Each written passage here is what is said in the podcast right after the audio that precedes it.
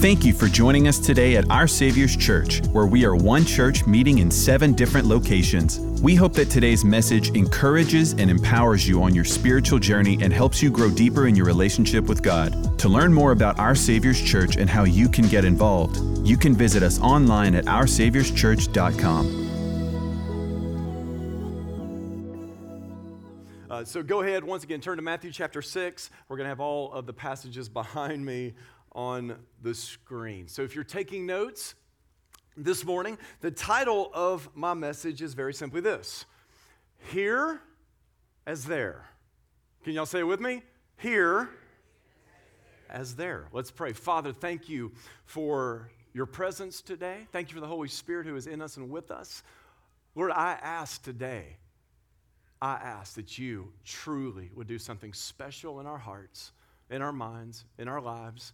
Lord, as I as I preach and as we listen, as we lean in, God, I'm praying that you would give us the ability to grasp what you're saying to us, Lord. And, and I pray today, God, that we would understand that what I'm going to preach is weighty and it's eternal and it outweighs and outdoes everything we could mention in this life, any category of thought, any sports team, any commitment that we have. Lord, we thank you that the King and the kingdom of God rules over all. Come on, let's lift our hands to the King right now. King Jesus, we submit to you. We submit to your rule in this place. Where we know that the kingdom of God, it's not a place, but it's found in a person, and his name is Jesus. And we submit to you, King Jesus. Come on, right now, it doesn't matter where you've been, what you've done right now in this moment, before I even preach, this is our moment to surrender to King Jesus. How many y'all know he's worthy of it? Come on, let's worship him. Let's lift our hands right now. We worship you, King Jesus. We worship you. And some of you, maybe you're new, you don't even know what this means. This is just a sign of surrender. It's your way of saying that Jesus is in charge. And so, Lord, we lift our hands to you right now. We pray that you would do something special, even miraculous in this place. And I ask that every life would be changed for the glory of God. And everyone said, Amen, amen and amen.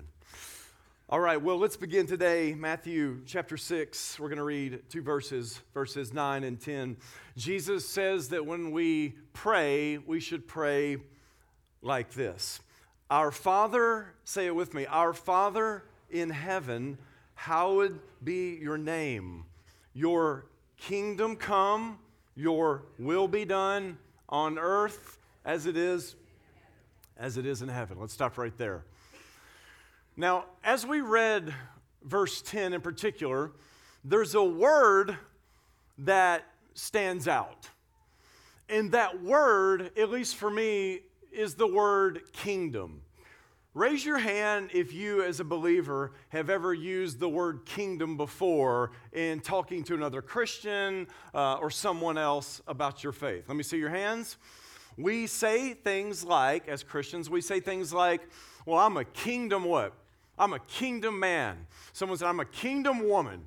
We say things like, well, we're here overall to advance the what? Like I've got my job and like I do this and I do that, but ultimately we're here to advance the the kingdom. And we say the kingdom of heaven or the kingdom of God. And so we use this word pretty frequently, at least some of you do. And I've heard this word used for the last 20 something years of my Christian life.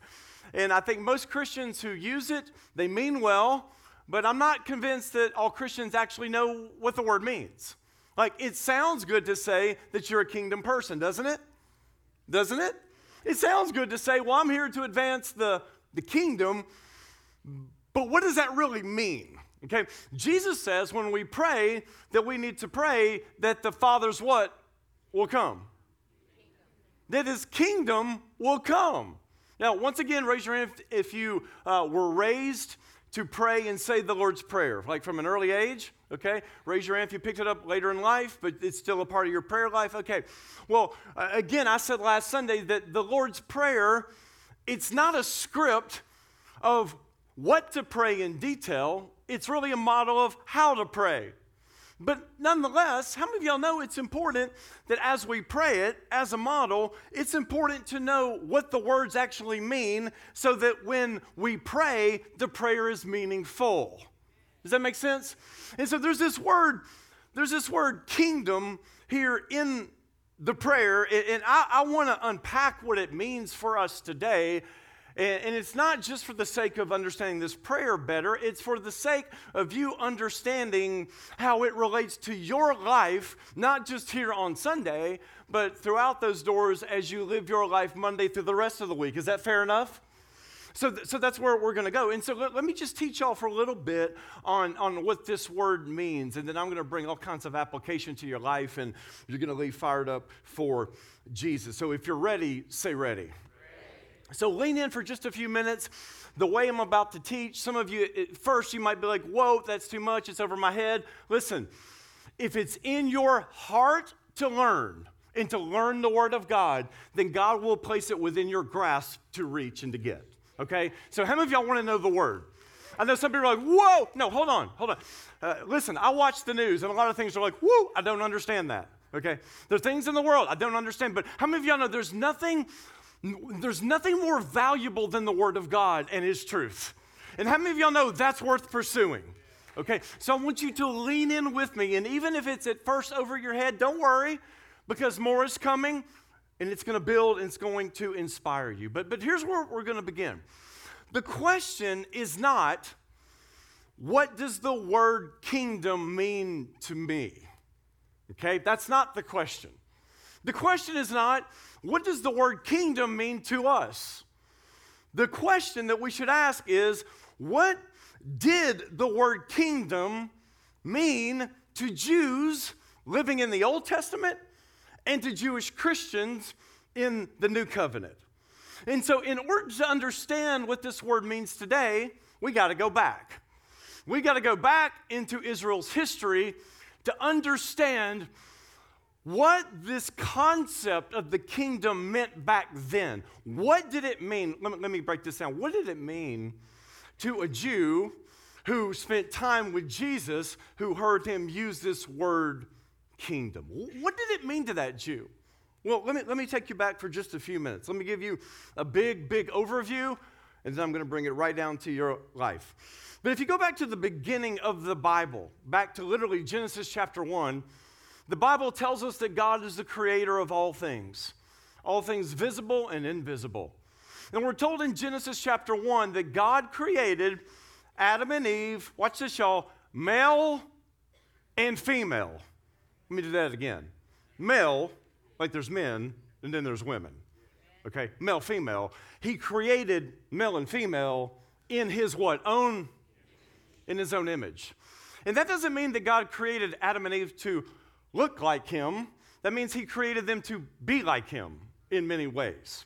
Uh, and here's what we're going for here God created Adam and Eve in his own image, male and female, and he called Adam and Eve to rule in the world. Everybody say rule. He called them to rule on his behalf. And we see this in Genesis 1:28. Listen carefully. The Bible says, "And God blessed them, and God said to them, be fruitful and multiply and fill the earth. And what does it say? And subdue it. Ooh, and it gets better. And have dominion. You see that word dominion? Over the fish of the sea, over the birds of the heavens, and over every living thing that moves on the earth. The idea here is that as God's creations, that they were created, they were called to rule the world. Animals don't rule us, we are called to rule them. Creation does not rule us, we are called to rule it. That's how it was in the very beginning. Is that clear enough? Okay, moving forward. Genesis 2, we're told that God gave Adam the command, you're free to eat from all the trees of the garden, but the but the one tree you cannot, you should not eat from, because if you do in that day, you'll surely what? You'll die. And so we know the rest of the story. Uh, Genesis 3, comes, the serpent enters creation. The serpent tempts Eve. I mean, think about that. A serpent tempts Eve. Someone said, Where was Adam? Probably watching the LSU game. like nowhere around. No, he was. Actually, he was in close proximity. He was there, but not there. Uh, the, the serpent tempted Eve. She, she ate, and then she gave some to her husband. And what did he do? He ate. And watch this, don't miss this. When Adam ate the fruit, that was in direct defiance to God's heavenly what? His heavenly rule, even his earthly rule. That was Adam saying, No, God, I'm going to do what I want to do. You said not to eat, but I, am going to eat anyway. That was direct defiance. That was rebellion against God's rule. Now, we know the rest of the story, most of you do at least, that all was not lost. If you read on in the Bible, if we go forward, you know that God called Abraham, He called Isaac, He called Jacob, He called Joseph. Watch this, y'all. God called and formed a people for Himself out of all the nations of the world. God called Israel, and He called Israel His firstborn son. And he called Israel. He called them. He delivered them. He made promises to them. And watch this God, as their king, ruled over them.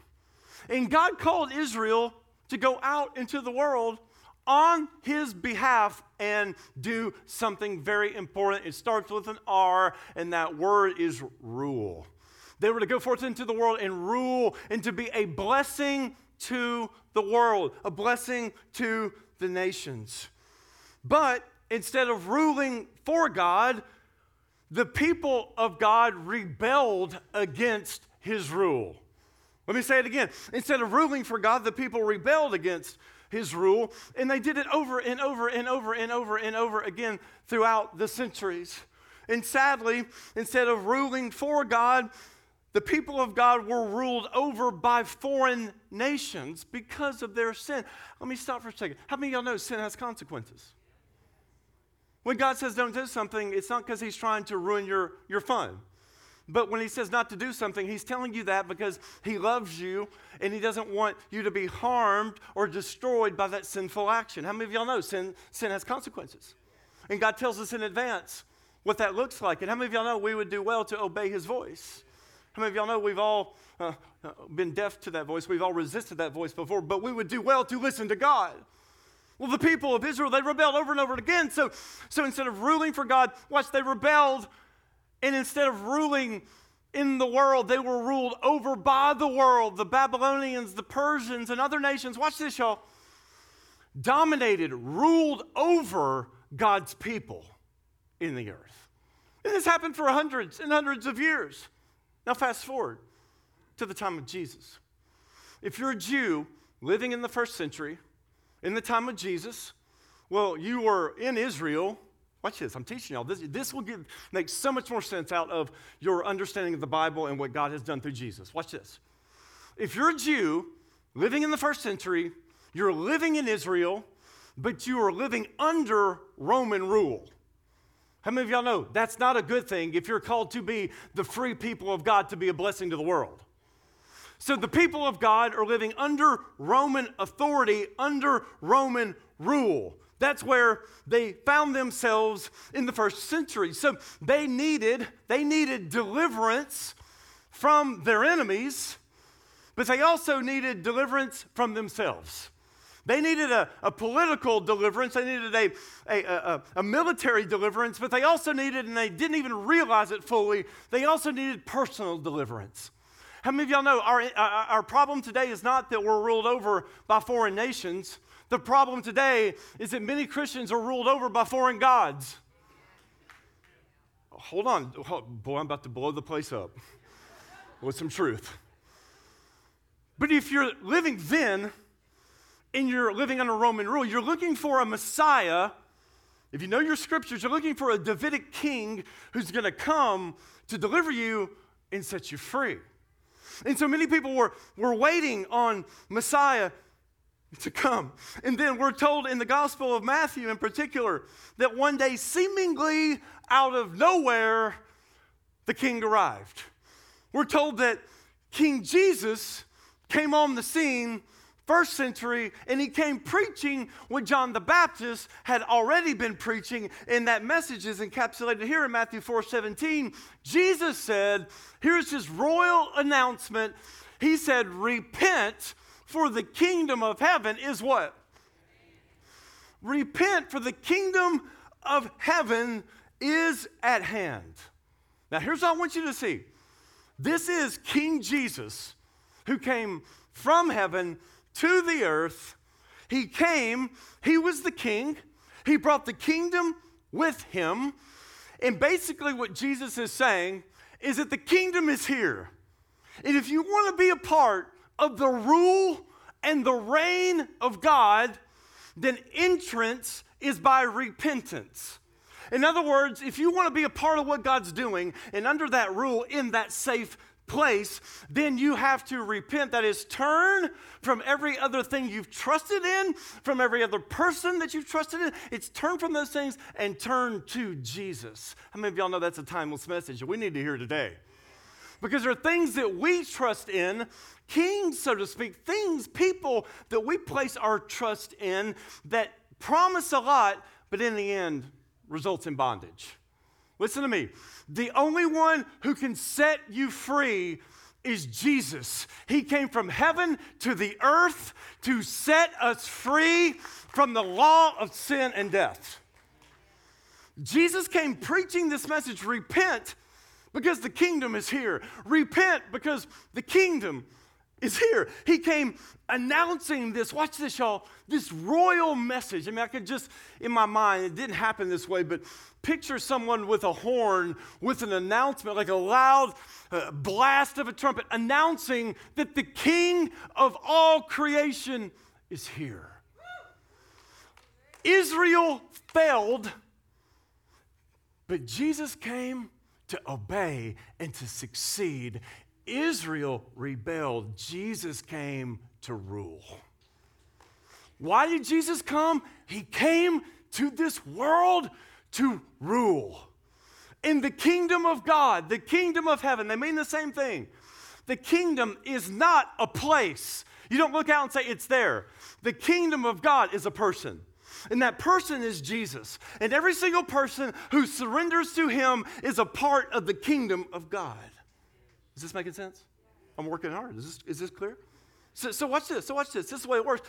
Jesus came and he came with this authoritative message. He came saying, basically, he's the king, and if you want to be a part of the kingdom, you got to go through him. He said, I'm the way, I'm the truth, I'm the life. Entrance is through repentance. But, but, but along the way, Jesus not only preached, how many of y'all know Jesus preached with authority? He wasn't like, hey, y'all, what do you think? Hey, I've got some thoughts. Like, can I share some thoughts? Like, can we bounce this off one another? How many of y'all know he didn't say that? He came from God as God and spoke the very words of God with power and authority, but of course with great love. But he not only preached with authority, he not only preached the message of the kingdom with authority, Jesus Christ, your God and mine, demonstrated that authority. How? Oh, I'm glad you asked. By walking on the water. Preachers, I've done it. We turn that into a message about faith, and that's there as well. But how many of y'all know when Jesus walked on the water and he calmed the wind and the waves, that was King Jesus showing his disciples and by extension the world that we, we call that Mother Nature. Let's go with that. Mother Nature is not God. Father God is God, and He's given authority to His Son. And when the Son says to the weather, shut up, the weather shuts up. When the Son says to the wind, stop, how many of y'all know the wind's smart enough to obey? When Jesus walked on the water, that was him showing that, that in Jewish thought, the, the water was, was symbolic for chaos and disorder. That's Jesus walking on the water to say all disorder and chaos is under his feet. Are y'all getting this? When Jesus walked on water, that was King Jesus showing his kingship over creation. When Jesus healed someone, that was Jesus, yes, showing kindness and compassion. But even more than that, that was Jesus saying, without fully saying it, that he, not sickness, the Savior, not sickness, has the final word in our lives. That when he says a word, a word, demons leave. Hey, do y'all believe in demonic possession? You better. Let, let, me just help y'all with this. Demonic possession is not always what we think. You know, The Exorcist, if you go back, what was that, the 70s or whenever that came out, head spinning, you know, throw up coming out, that can happen. But the greatest, clearest demonstration of demonic possession is not in the contortion of the head, but in the pride of someone's heart who resists the living God, who says no to heaven. That's the essence of satanic activity. Are y'all with me? Woo, we got to watch that. But Jesus came and he says this in Luke 11 20. But it, if it is by the finger of God, Luke 11 20, that I cast out demons, then the kingdom of God has come upon you. You notice that by the finger, by the finger of God, if I cast out demons, that means God's rule and his authority is here. How many y'all know Jesus' rule overthrows Satan's reign? Jesus came to cast out demons. And how many of y'all are looking forward to the day when God Himself is going to cast Satan out of the creation? The serpent entered in Genesis 3. He'll be cast out, we're told in Revelation 20. And then we will enter into a new heaven and new earth where there is no serpent, there is no sin, there is no sickness because Jesus will rule forever. And we will, under His authority, live in that joy. Come on, y'all, give Him praise today. That's amazing. Thank you, Pastor David, for the way you set this up. So don't be discouraged. Don't be discouraged. But Jesus came under the authority of God as God. And listen to me carefully. Jesus came to take back what belongs to God.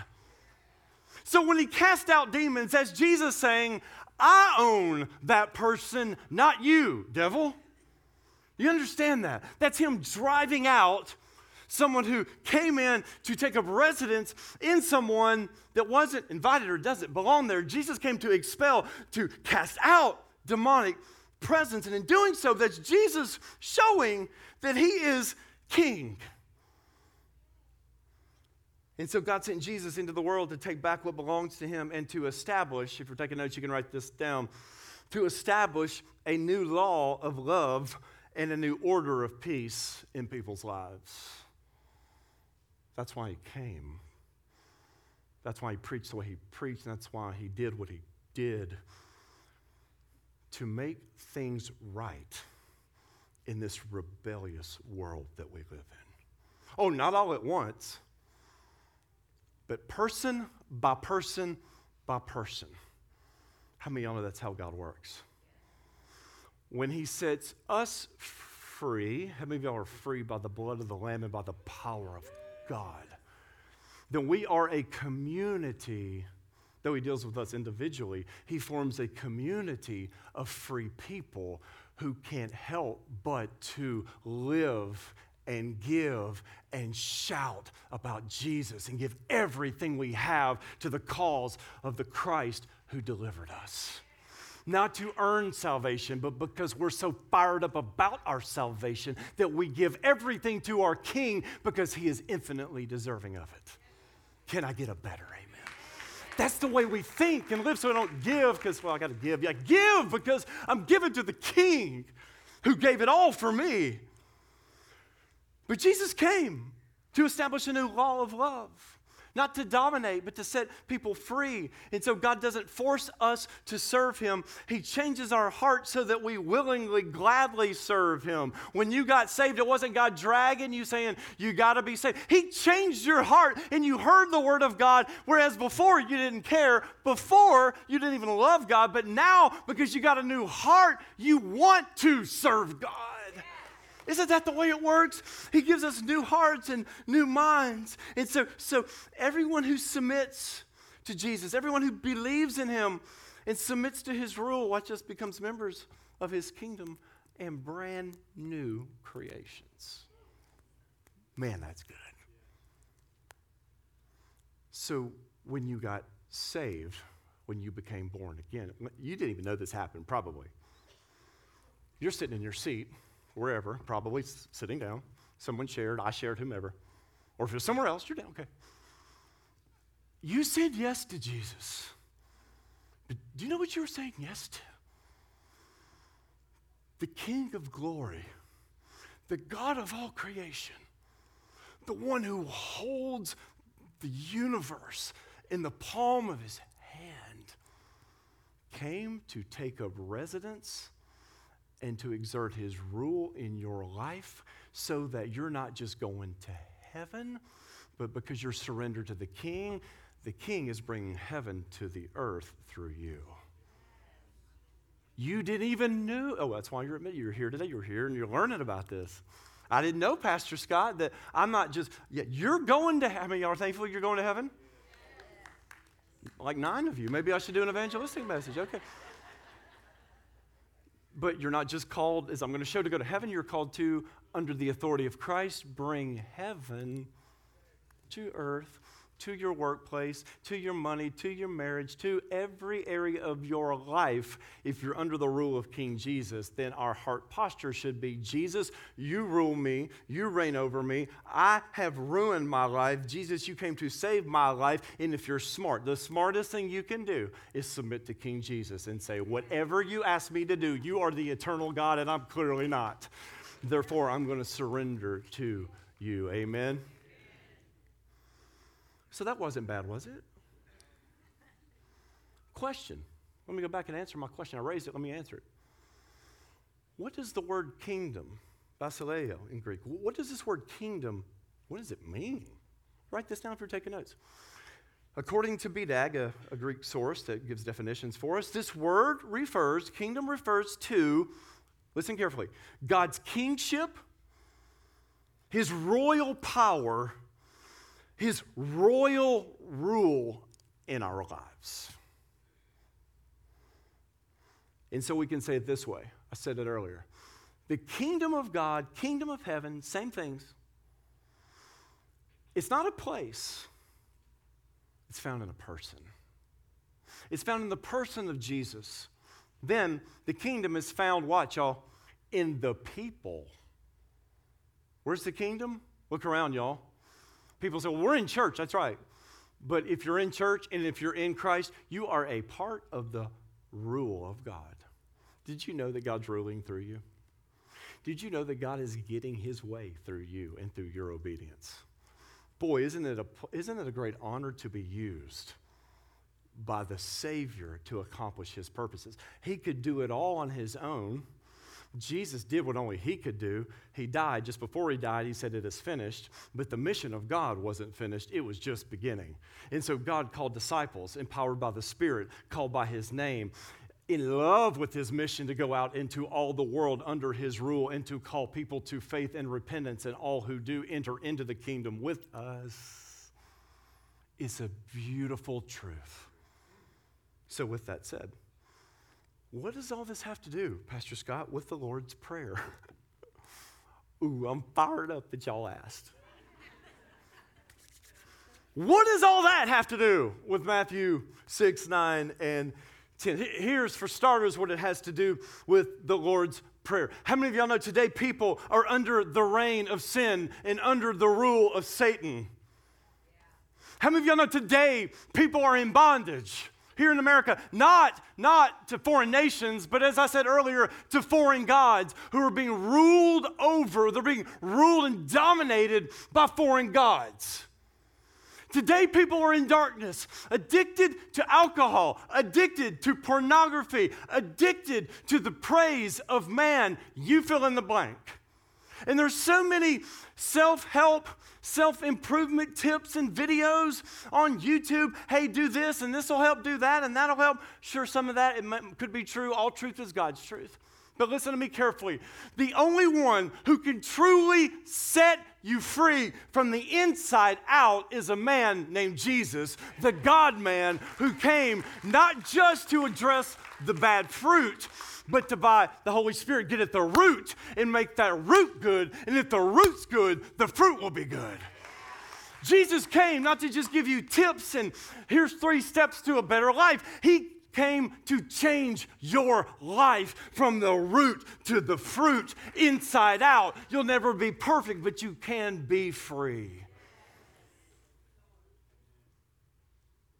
You will never be perfect, but you can be free. Because he who the Son sets free.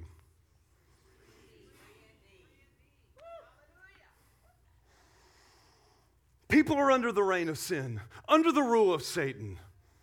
And the only way to be free from it all is by surrendering to the rule of King Jesus, who provides pardon from the, from the penalty of sin and the power to overcome sin. Colossians 1 13, 14 says the following Paul writes, He, God, has delivered us. Notice the language. I love this language. He has delivered us from the what? The domain of darkness and transferred us to the kingdom of His beloved Son. You see, now y'all are in a new kingdom, aren't you? You were in the domain of bondage. You were there, but he's transferred you. In verse 14 says, In whom we, everybody say we, it's us. We have redemption, the forgiveness of sins. Oh my goodness. You're in a new domain if you're under Christ and in Him. You are under a new authority if you're in Christ. So, this is mind blowing.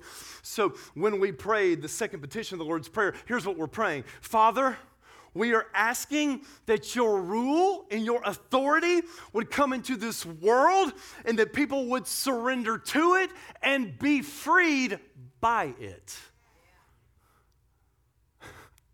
And so people, they're raised to just repeat this prayer.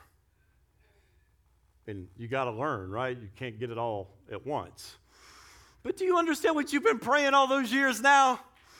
Father, I'm praying that your kingdom would come to my addicted son to my broken daughter. I'm praying that your kingdom and your rule would come to Acadiana in such a way that when it comes, it sets the captives free for everyone who submits to it. God, let them be freed by it to show that Satan, that pornography, that alcohol is not King Jesus, you are.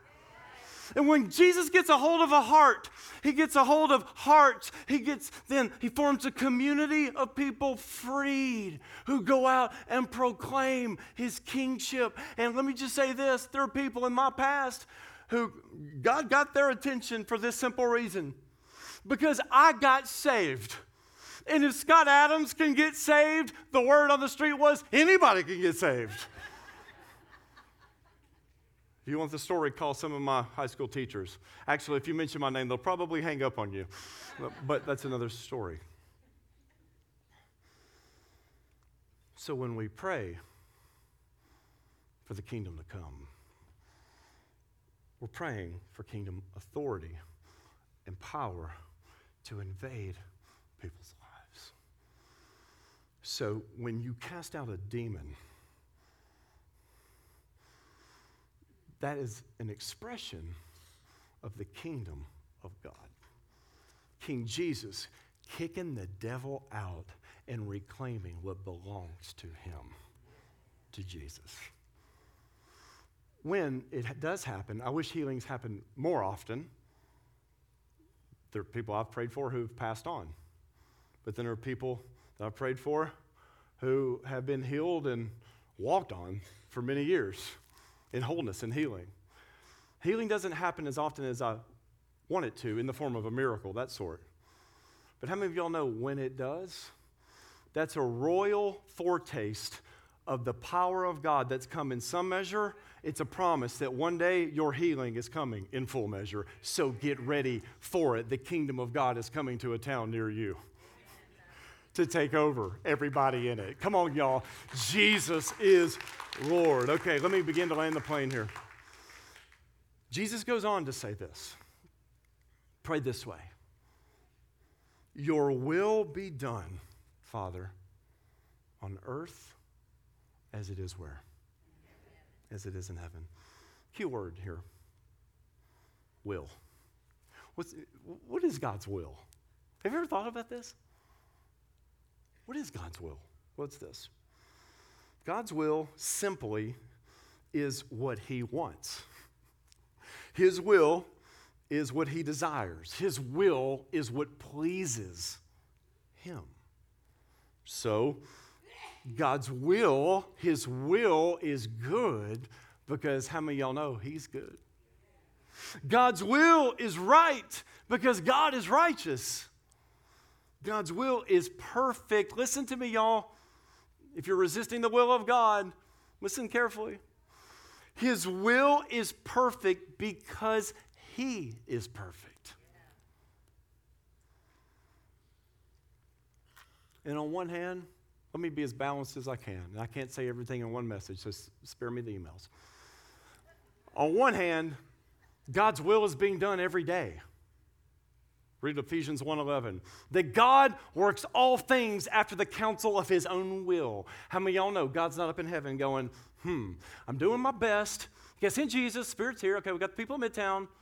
Um, but like it's not like he ever looks over to Michael, the archangel, like, I wonder how this thing's gonna end. Some of y'all didn't know that. That's not how he is. Let me help you. God is not going, I hope this thing works out in history. Like, I, ho- I hope, I hope it all works out. I hope Satan doesn't beat me. I'm being ridiculous, but how many of y'all know sometimes we live that way in a ridiculous mindset? Listen to me. Satan will not have the final word in history. Your God has the final word. And may every demonic principality over this region know Jesus is king. My God, there better be some Christians who rise up in that assurance and authority. Stop letting the devil have his way in your life. Because God's not going to allow the devil to have the final say in this world. So, on one hand, his will is being done every day. History is moving exactly where he wants it to go, and nothing and no one can stop that. Amen? On the other hand, there's well, the hidden will of God. We don't know all those details, but we have the revealed will of God, which is what God tells us through His Word that we ought to do and ought not to do. And how many y'all know that expression of His will is resisted every day? So, on one hand, God's doing exactly what He wants. On the other hand, we oftentimes do exactly what we want. His will is resisted every day. And this happens because of human stubbornness and pride. My name is Pastor Scott. I'm your friend.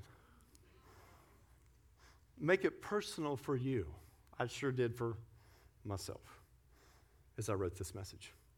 This happens because of human stubbornness and pride. This happens when we think we know better than God. Oh boy, here comes a big one. Y'all ready? Brace yourself.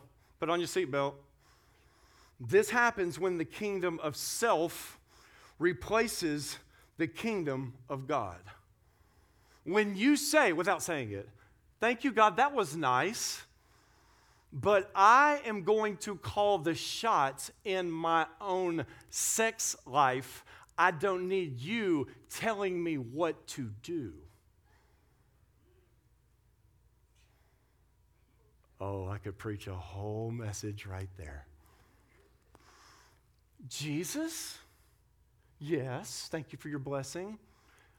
Uh, no thanks to the commands.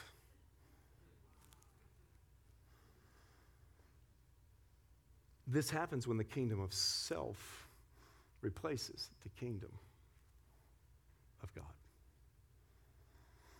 Please write this down. What I'm about to say will make all this come alive. Self rule always leads to self ruin. Did you get that? If not in this life, certainly in the one to come. Self rule inevitably leads to self ruin. The way I've written it is as follows If we alone rule our lives, then we alone will ruin our lives. Some of you know exactly what I'm talking about by experience. Some of you haven't gotten that revelation, but in the end, someone saying, there is, someone saying, I did it my way. I did it my way. How many of y'all know there is, according to Proverbs, a way that seems right to us, but in the end it leads to death?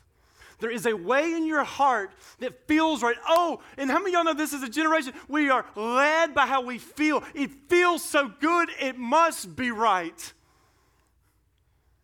But as believers, listen, we have emotions. They are important, but they are not ultimate. King Jesus is ultimate. His word should have the final say, not how we feel.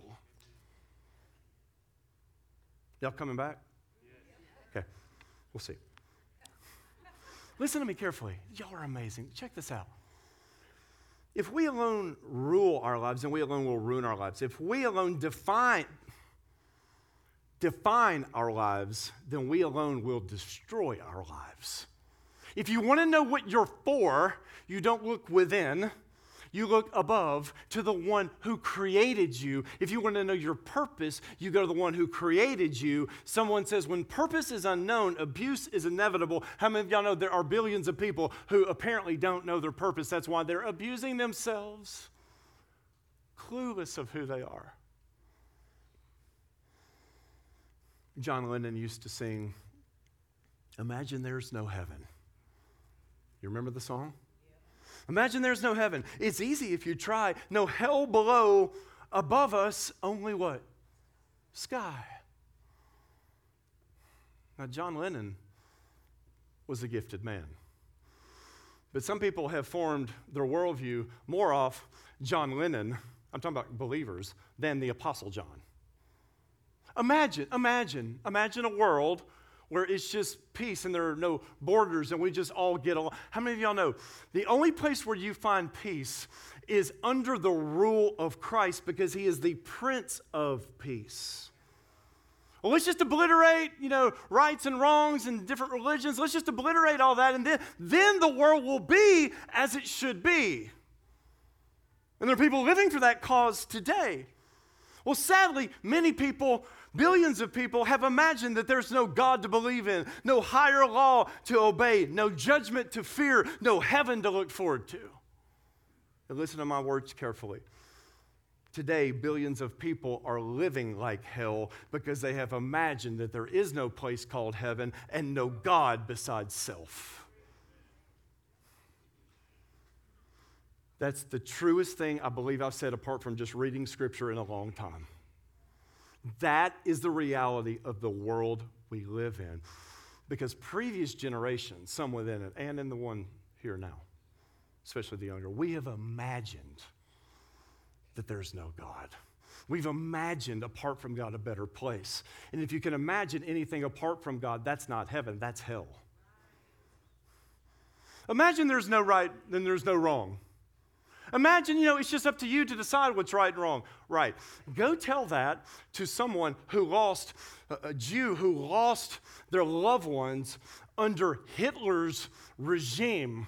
The millions of Jews who were slaughtered, if we say, that right and wrong is determined just by how we feel, then based on that logic, Hitler was right in doing what he wanted because he felt like the Jews were in his way. Are y'all with me? That was his feeling. And his feeling was from the pit of hell. That was not wisdom from above, that was wisdom from below. And ideas have consequences. That imagination of what he envisioned, it was lived out in the world. And now we look back in history and we look at the, the millions of lives that were slaughtered because he imagined something very evil apart from God.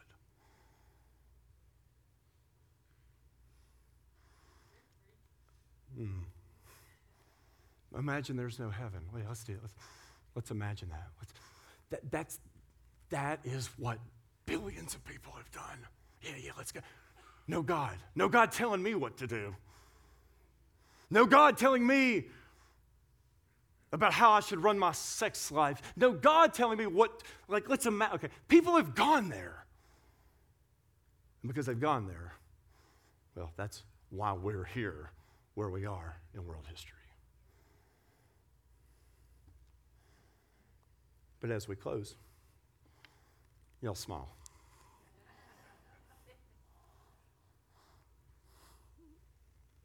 But let me challenge you with me to imagine something infinitely better.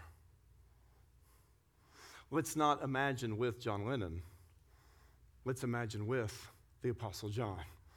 I can think of better Johns to imagine with in the Bible. Imagine, imagine, uh, do it with me right now. Just imagine, imagine a place of light and love and truth. Imagine a place free of sin, sickness, and sorrow. Imagine this with me. Imagine a place free, free of racism, free of hatred, free of rebellion and murder, free of riots, free of destruction. Um, are, are, y'all with me? Are you imagining that? God wants you to. But He doesn't want to leave it up to your imagination alone. God's given us His Word so that when we imagine these things, we have eternal truths to back up and to form these things. And what the Bible tells us is that there is a place, like I've just described. And how many of y'all are thankful? There is a heaven, there is a place that the righteous will enter and live in forever. Don't you ever forget it. On your best day, things are going very well. Praise God. The best is still yet to come. Thank God. On your worst day, as believers, remember the best is yet to come. Get discouraged. You got to go there. We're supposed to lament. There's a whole book called Lamentations. We lament over sin, which is the proper response, isn't it? If, if something bad happens, a murder happens, there's injustice, we should not just be like, well, we're going to heaven, praise God. No, we should lament. You should be sad. We get sad, but how many of y'all know we should not, as believers, stay sad?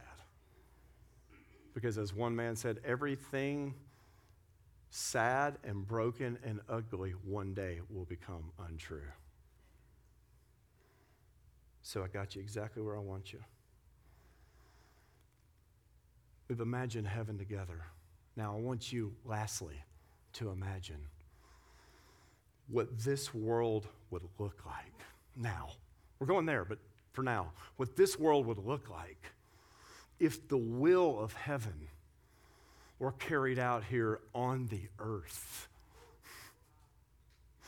Imagine what earth would look like if heaven would invade earth. When we pray for revival, maybe you didn't understand or know this actually what you're praying for is that the will and the authority and the beauty and the bliss of heaven would penetrate earth and that people would get a foretaste of the glory that is uh, uh, afforded to them through Jesus Christ. May, listen, may revival come to America, but what does that mean? It means this may the reign of God and the rule of God and the will of God come to our cities, our communities, our homes, our hearts, our marriages, our lives in such a way that we here on earth, though we walk through the valley of the shadow of death, we fear no evil because God is with us and his joy is in us. And we're not perfect here, but we can be free. Imagine a world, and I don't mean the whole world becoming that way this side of Jesus' return. It's not that optimistic in Scripture, but I can say, if not the world, certainly your world. Your world. Imagine your world, your marriage, your home being ruled by heaven. It's the sweetest place you'll ever know. And that place really isn't a person, Jesus. So, so then, as we conclude, the question is how then should we pray? How then should we pray? Thanks for asking. We should pray for God's will to be done here as there. We should pray, and worship is more than a song. It is. But shouldn't we pray that on Sunday, as the team leads, that worship will happen here as it takes place there. Oh, may God move in this place when we sing. He inhabits the praises of his people. God, may worship happen here as there. Where everybody erupts in praise, where there's no sadness or setbacks, there's no, no, no obstruction, nothing keeping us from seeing God. May we fall on our face. I'm praying for worship services to come where we're all on our face before the King. So we pray God's will to be done here as it's done there. We should pray for God's rule to be obeyed here as it's obeyed where? We should pray for God's name to be hallowed where? Here as it is there. Question how is God's will? How is God's kingdom? How is it manifested in this world right now? Earlier, I said we should pray for the kingdom to come here. But how does the kingdom of heaven come to the earth?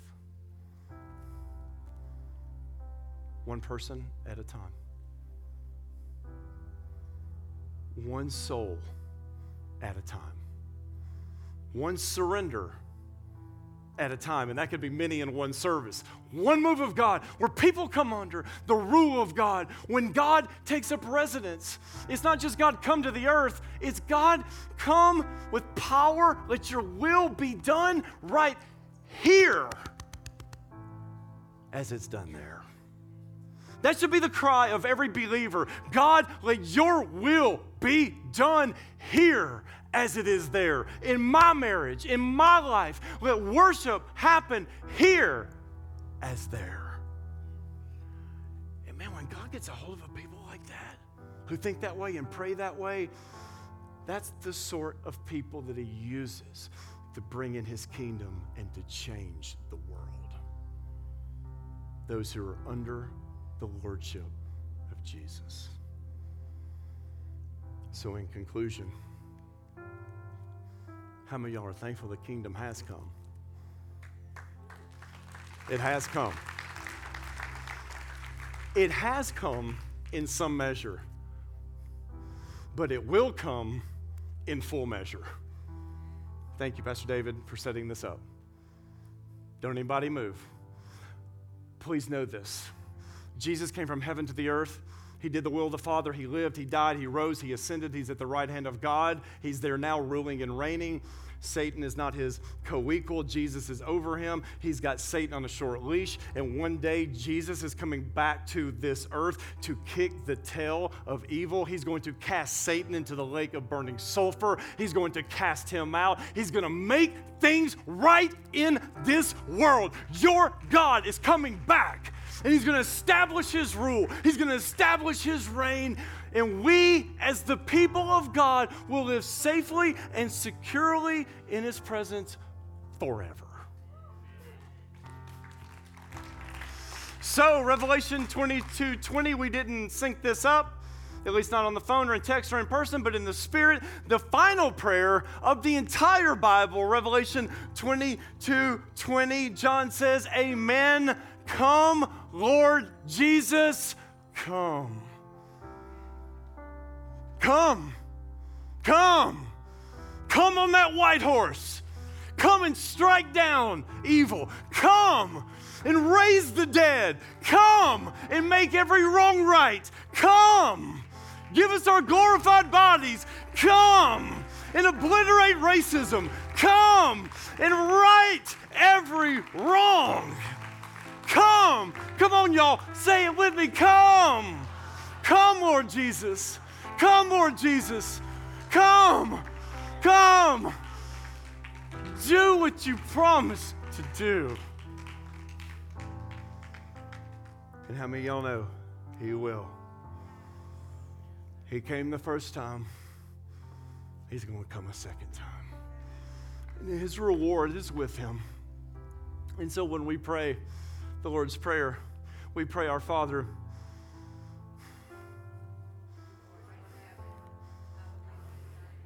your, your will be. That's what you need to think about when you pray that prayer. Everything I've just said. And when you do, it will change your life. This prayer change things? Yeah, it does. R.C. Sproul's right. It, change, it changes things. But the most important thing that prayer changes, he says, is you. The Lord's Prayer changes me, and it helps me think the way I'm supposed to in this fallen, broken world.